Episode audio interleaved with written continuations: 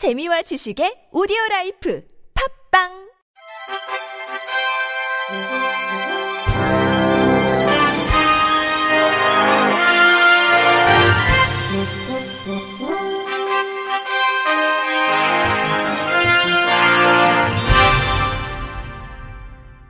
청취자 여러분 안녕하십니까? 2월 2일 금요일 KBIC 뉴스입니다.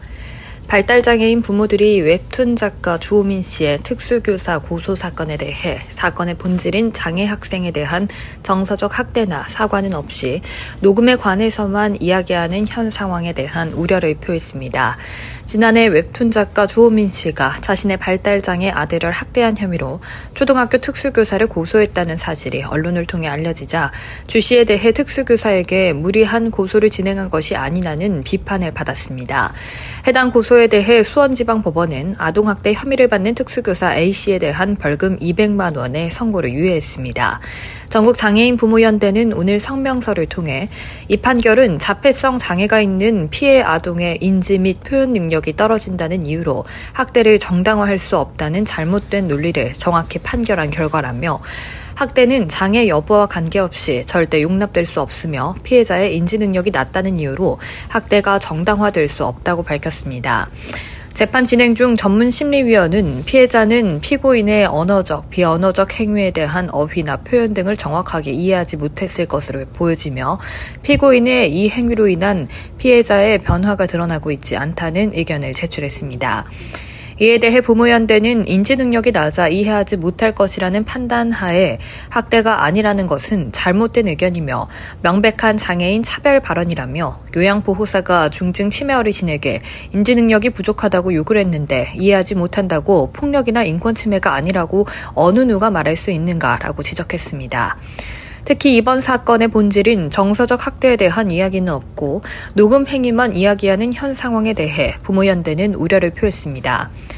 부모연대는 녹음 행위 자체보다는 녹음이 필요했던 배경에 주목해야 한다. 부모가 자녀의 가방에 녹음기를 넣을 수밖에 없었던 상황은 교육 시스템의 실패를 반영한다. 장애 학생의 교육권과 학습권이 소홀히 다뤄지고 있으며 이는 개선돼야 한다고 강조했습니다. 이어 이런 구조적 문제를 개혁하기 위해 장애 학생을 위해 모인 특수교육 공동체가 머리를 맞대고 장애 학생의 지원 방안에 대해 논의가 이뤄져야 하는데 학생을 보호하거나 빼앗긴 학습권에 대한 부분은 아무도 짚지 않고 갈라치기만 하는 현실이 매우 안타깝다고 호소했습니다. 이에 이들은 학급당 학생 수 축소, 통합학급의 행동지원 전담 협력지원 교사 배치, 교육 시스템 개혁을 위한 교육부 긴급 대책 수립, 장애아동 학대 사건의 재발 방지 대책 수립, 교사 및 학부모 단체와의 지속적 논의를 통한 아동복지법상 정서적 학대의 구체적인 기준 마련 등을 촉구했습니다. 국회는 어제 오후 본회의를 열어 장애인과 관련된 내용이 담긴 4개법 개정안을 통과시켰습니다. 4개 개정안은 장애인 등에 대한 특수교육법 개정안, 점자법 개정안, 관광진흥법 개정안, 교통약자의 이동편의 증진법 개정안입니다. 교통약자의 이동편의 증진법 개정안은 4건의 개정안을 병합심사에 마련한 국토교통위원회 위원장 대안으로 여객시설과 도로에 설치된 장애인 전용 주차구역에 불법 주차를 한 경우 과태료를 부과하고 있으나 주차 방해 행위에 대해서는 별다른 규정이 없어 이에 대해 과태료를 부과할 수 있는지 불명확한 문제 해결을 위해 마련됐습니다.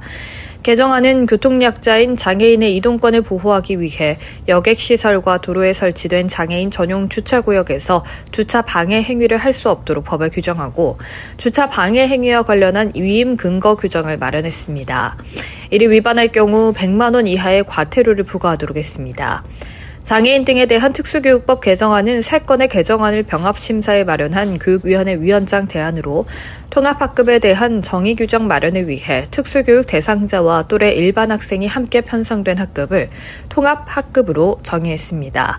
또 교육감은 특수교육 대상자가 일반 학교에서 또래와 함께 교육받을 수 있도록 시책을 수립 시행해야 하고 각급 학교회장은 교육에 관한 각종 시책을 시행하는 경우 특수교육 대상자가 통합교육을 원활히 받을 수 있도록 해야 하며 차별의 예방, 교육과정의 조정, 지원 인력의 배치, 교구 학습 보조 보조기, 보조공학기기의 지원 및 교원 연수 등을 포함한 통합교육 계획을 수립 시행해야 한다고 규정했습니다.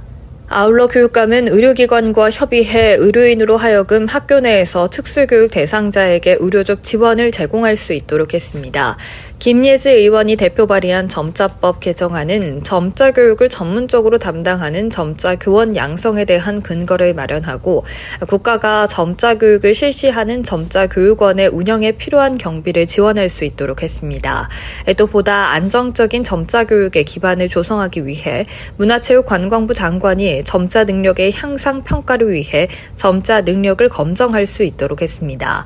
관광진흥법 개정안은 세 건의 개정안을 병합 심사에 마련 마련한 문화체육관광위원회 위원장 대안으로 장애인 고령자의 관광 활동을 장려 지원하기 위한 시책을 종합적인 시책으로 확대해 수립하도록 했습니다.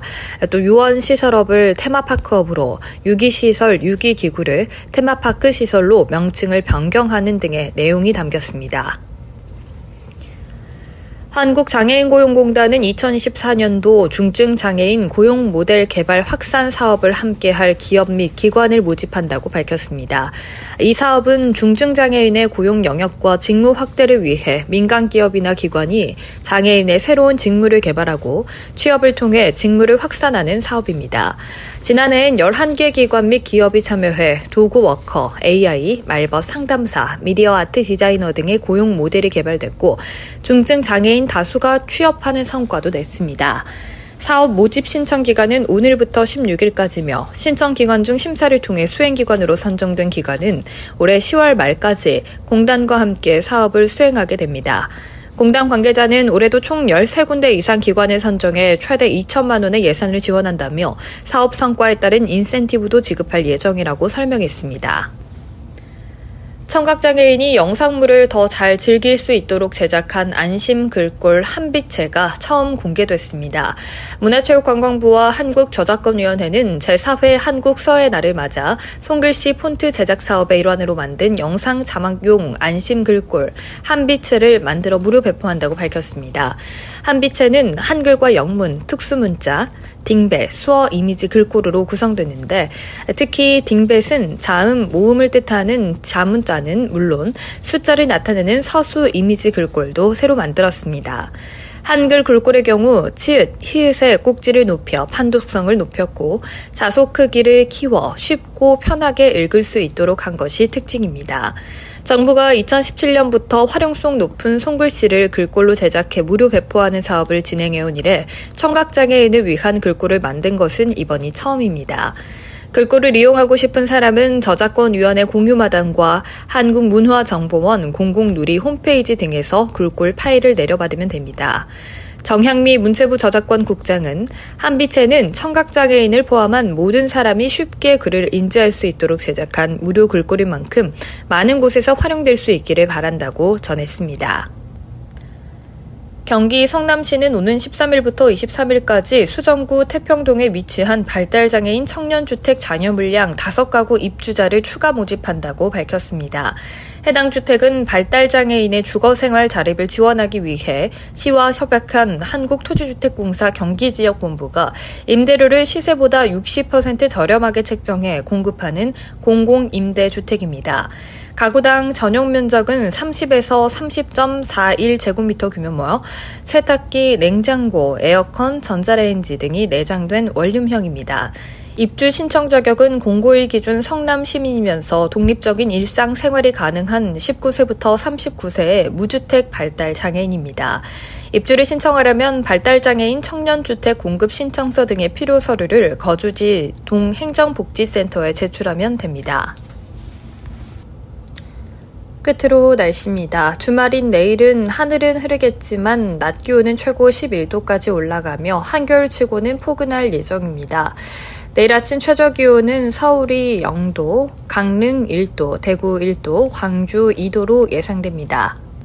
이상으로 2월 2일 금요일 KBIC 뉴스를 마칩니다. 지금까지 제작의 권순철, 진행의 박은혜였습니다. 고맙습니다. KBIC.